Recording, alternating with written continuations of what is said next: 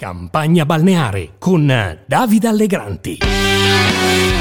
Benvenuti, benvenuti. Oggi nuova puntata speciale di Campagna Balneare, il podcast con cui ancora per qualche giorno eh, vi accompagnerò fino alla fine di questa settimana. Poi dal 17 ottobre parte un nuovo podcast che si chiamerà pecore elettriche, ma ci arriveremo.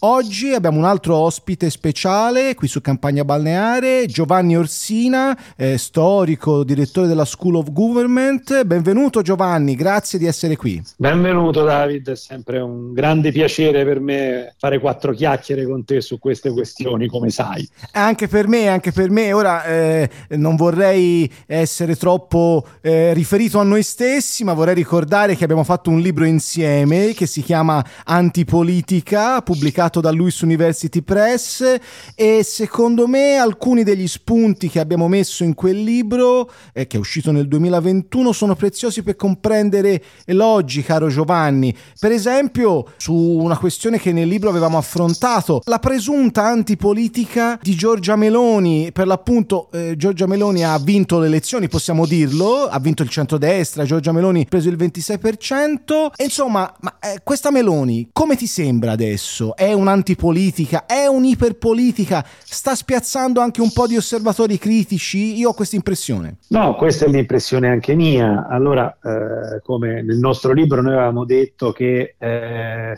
si può discutere eventualmente del populismo eh, di Giorgia Meloni in senso ideologico, cioè puntare sulla contrapposizione fra il popolo e l'elite, che è una cosa che nella retorica di Meloni è ben presente.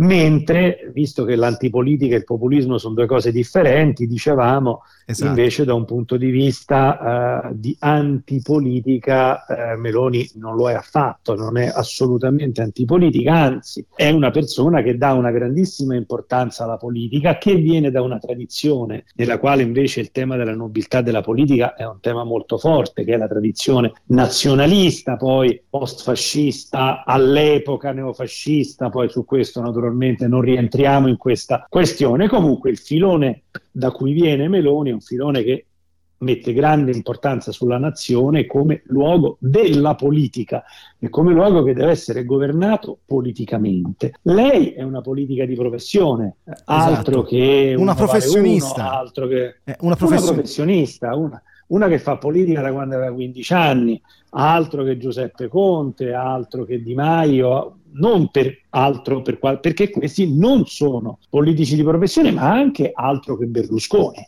perché anche Berlusconi promuoveva la società civile che entra in politica. Meloni no, Meloni viene da un percorso partitico, è una professionista della politica, è una che crede nella nobiltà della politica e molto semplicemente David sta facendo politica. Fare politica vuol dire prendere il proprio bagaglio di idee e confrontarlo con la realtà. Esatto. Perché, eh, la politica è l'arte del possibile e quello è esattamente quello che sta facendo lei. Lei ha in mano uno strumento che è la sovranità nazionale e ha in mano una situazione storica che ci dice, per esempio, che abbiamo una macroscopica crisi energetica Esatto. Come metto insieme queste due cose? Questa è la politica.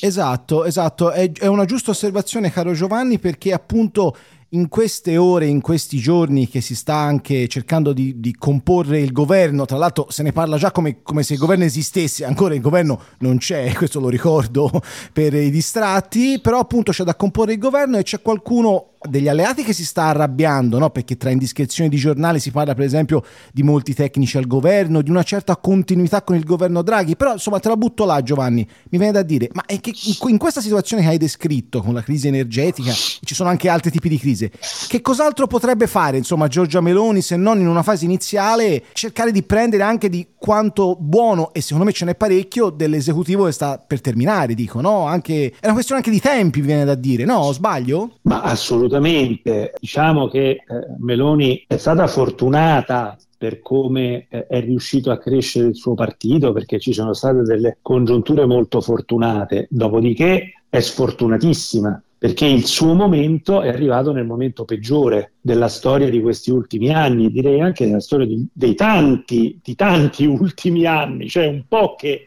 non abbiamo una tempesta perfetta come come l'attuale, l'uscita dalla pandemia con un debito pubblico particolarmente importante e quindi sempre il problema della sostenibilità dei conti italiani, eh, la crisi ucraina, la crisi energetica, l'inflazione. La situazione è una situazione assolutamente difficilissima sì. eh, che il governo Draghi ha affrontato eh, come, come la si poteva affrontare eh, ovvero eh, cercando di tenere i conti in ordine, allo stesso tempo, quando necessario, cercando di aiutare un paese in difficoltà, cercando di diversificare le fonti di energia e cercando di trattare a livello europeo e internazionale per affrontare la crisi energetica. Sai, eh, o uno fa delle scelte politiche radicali in una situazione del genere, no? E quindi dice allora io decido che riduco il consumo di energia elettrica, esco dalla Nato, cioè, sì. o uno si inventa delle cose totalmente folli e cervellotiche e quindi sostanzialmente fa una rivoluzione, ma se uno pensa che la rivoluzione non sia particolarmente opportuna né adesso né mai, e io mi schiero fra questi, dentro le condizioni date non è che puoi fare molto, le cose che si possono fare sono queste e puoi essere di destra e di sinistra, dell'alto o del basso, tecnico o politico, sì. ma le cose da fare restano sempre queste. E quindi eh, molto semplicemente eh, lei questo lo ha capito, chiaramente si è messo in asse con Draghi e Draghi le ha dato una grande sponda, non ce lo dimentichiamo. Eh, eh certo, Perché, sì, sì, senz'altro. Eh, cioè lei ha fatto una cosa di buon senso, secondo me, nelle condizioni date.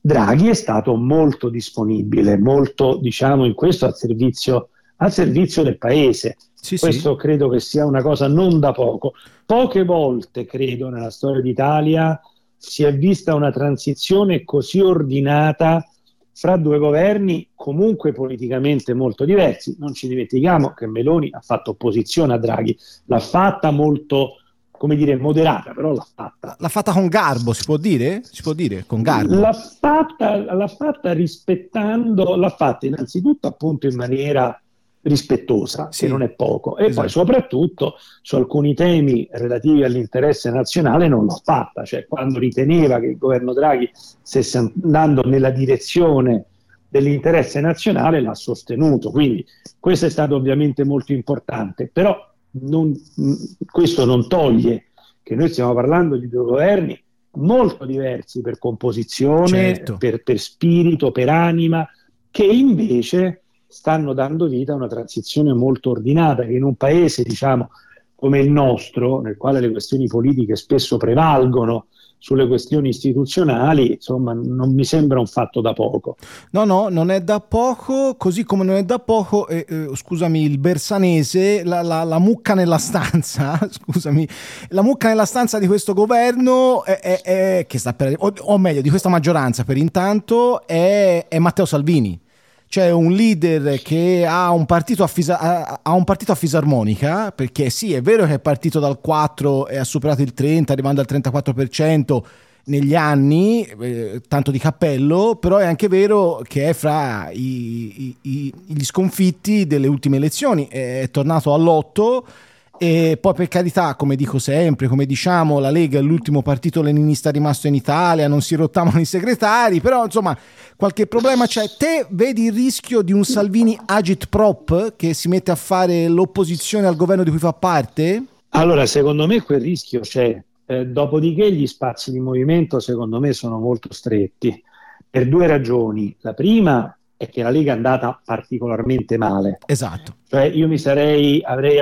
immaginato un maggiore spazio di movimento per Salvini con una Lega fai conto al 14%, cioè che perde molto, va essenzialmente male rispetto sia al 34% dell'europeo, ma in fondo anche al 17% del 2018. Magari prende il 13-14, però rimane una forza ancora con una sua diciamo, eh, robustezza. Invece eh, Salvini è andato veramente molto male. Questo l'ha indiscutibilmente indebolito. Il partito, come abbiamo visto, non riesce eh, a metterlo in discussione fino in fondo, però si agita, non è contento, quindi lui comunque ha un fronte interno da gestire. E quindi io credo che i limiti di azione di Salvini siano in primo luogo interni e poi esterni. Cioè, noi abbiamo la settimana scorsa, noi stiamo discutendo di conflitto nucleare, non, sì.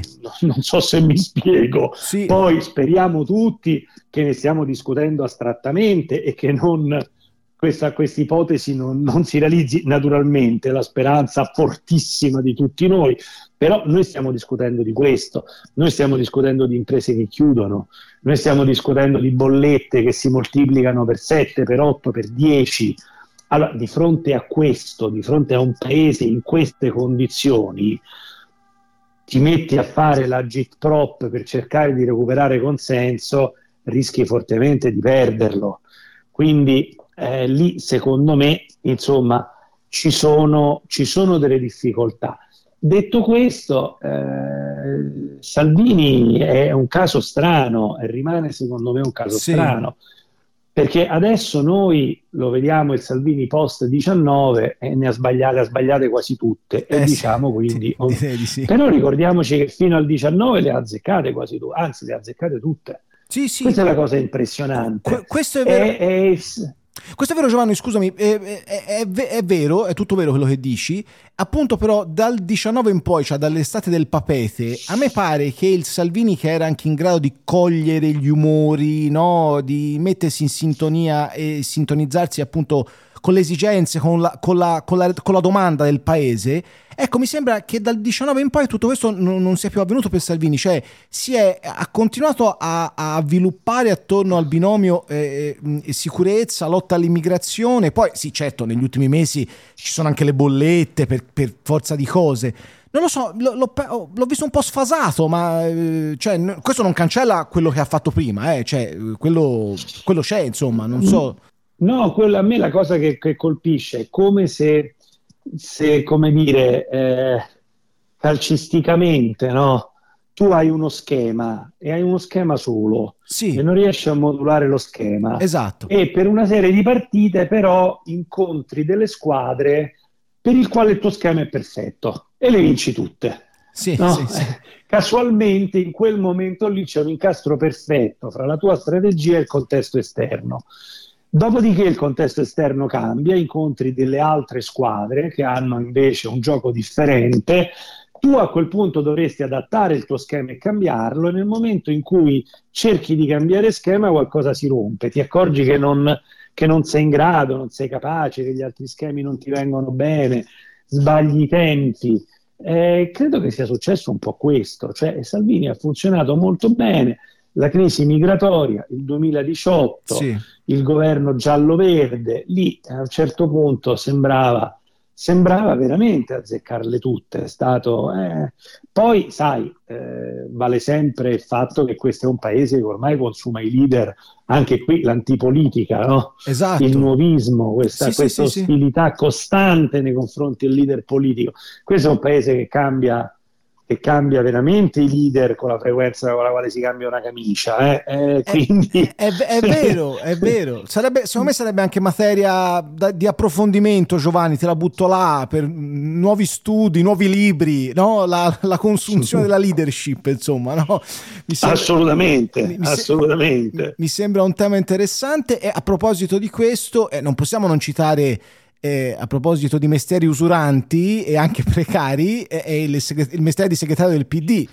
Cioè, è, cioè, è, quello è un mestiere molto usurante. Esatto. E infatti si va in pe- dopo un paio d'anni massimo si va in pensione, non eh, per sì, caso. Sì, esatto. e ora tocca a Enrico Letta, per l'appunto, che secondo me ha delle responsabilità notevoli della gestione della campagna elettorale, ma eh, banalmente eh, ce n'è una eh, che è tutta strategico o tattico strategica, ma è, è, così che si fa anche la politica. Cioè lui arriva a, eh, a diventare segretario del PD e dice eh, adesso farò il campo largo. E il campo largo non, non, l'ha fatto, ha fatto il campo molto stretto perché non c'era nel Movimento 5 Stelle né Calenda né Renzi, è rimasto con la sinistra centro.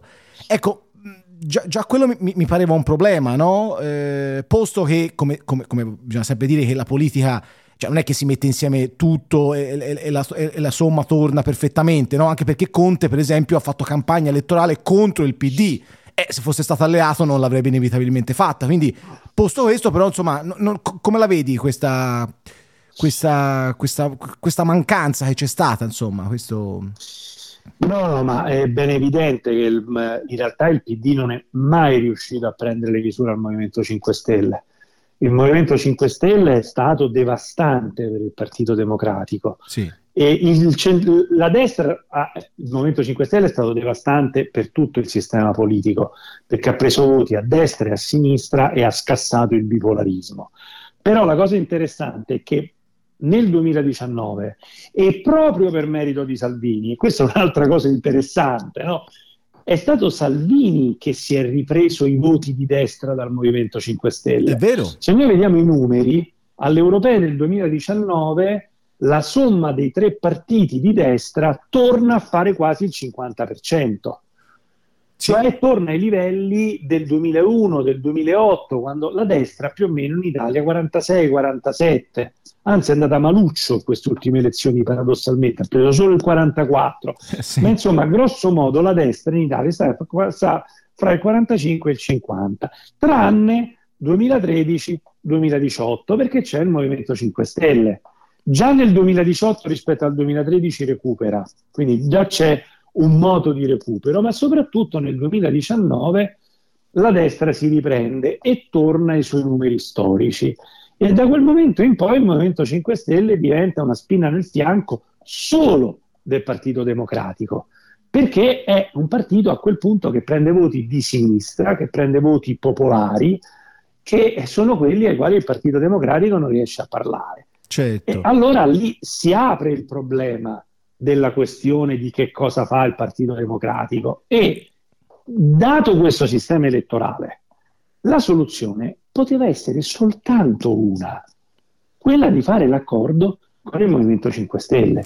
Oppure Dire, quello di, di dire no, è certo, se tu vuoi diciamo essere competitivo alle elezioni, oppure fare una grande innovazione politica, rompere tutto, decidere che vai da solo, che prendi una linea strategica, c'è cioè un po' l'ipotesi Renzi, sì. cioè quella che il PD da solo riesce a recuperare lo spazio, o l'una o l'altra.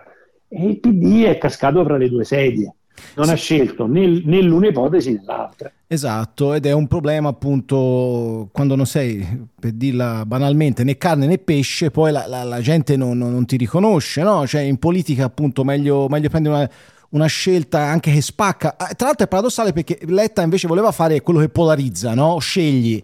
Eh, però il risultato poi eh, comunicativo non era coerente con quello con cui si era presentato poi Letta, no? Perché non c'era una scelta vera da fare, appunto. Eh, ma, ma cioè, se tu bipolarizzi devi costruire un polo. Esatto. Va benissimo bipolarizzare, ma allora io devo rappresentare un polo. Esatto. Se rappresento un pezzo di un polo, la mia polarizzazione va a vantaggio mio, di quelli che stanno alla mia sinistra e di quelli che stanno alla mia destra. Eh, sì. E a quel punto che guadagno ho fatto? Eh, ness- niente, nessuno, nessun guadagno. Ma, ma, ma, ma, senti Giovanni, te la butto più o meno provocatoriamente in realtà. Ma allora, qui adesso il PD è alla ricerca del papa straniero o non straniero, insomma di un nuovo leader.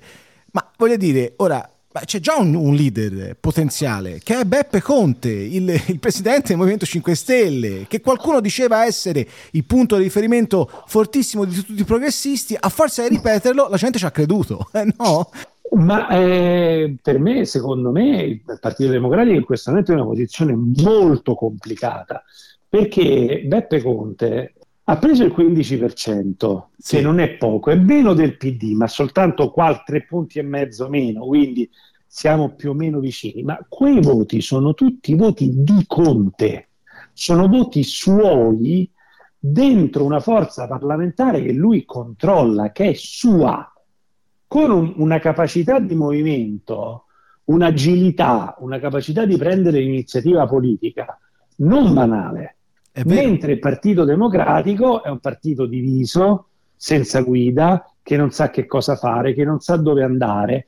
Da quella parte lì c'è una roba molto molto netta, molto chiara, un partito la protezione del Sud, il reddito di cittadinanza, i poveri, cioè ha preso un profilo molto chiaro ed è nelle mani di Giuseppe Conte. E mentre il PD è, è complicatissimo, è frammentato e in più, oltre ad avere la sfida a sinistra di Conte, ha la sfida a destra di Renzi e Calenda. Esatto. Quindi eh, se Conte e Renzi fanno, fanno ponte, diciamo si coordinano, il che non vuol dire che devono allearsi, tutt'altro, ma si, si fanno la guerra l'uno all'altro in maniera coordinata per come dire, comprimere il PD per rubargli voti al centro e a sinistra, per il PD la situazione non può non mettersi assolutamente, assolutamente bene. Direi eh, proprio perché, di sì. Se ce lo mangiano da una parte e dall'altra. Esatto, Com- come è appunto successo tra l'altro in campagna elettorale per l'appunto, no? E quindi, eh certo. Eh, certo. E senti Giovanni, io ti, ti, ringrazio di essere stato qui eh, su Campagna Balneare e avremo modo di continuare a parlare di questi sommovimenti, di analizzare anche il governo che verrà, appunto, perché dal 17 ottobre parte un nuovo podcast che si chiamerà Pecore Elettriche, dove ci sarà anche spazio per la cultura e tante altre cose e anche per l'analisi politica come abbiamo fatto. E ti ringrazio Giovanni intanto, grazie davvero. Ma grazie davvero a te Davide, come detto è sempre un piacere. Anche per me, anche per me.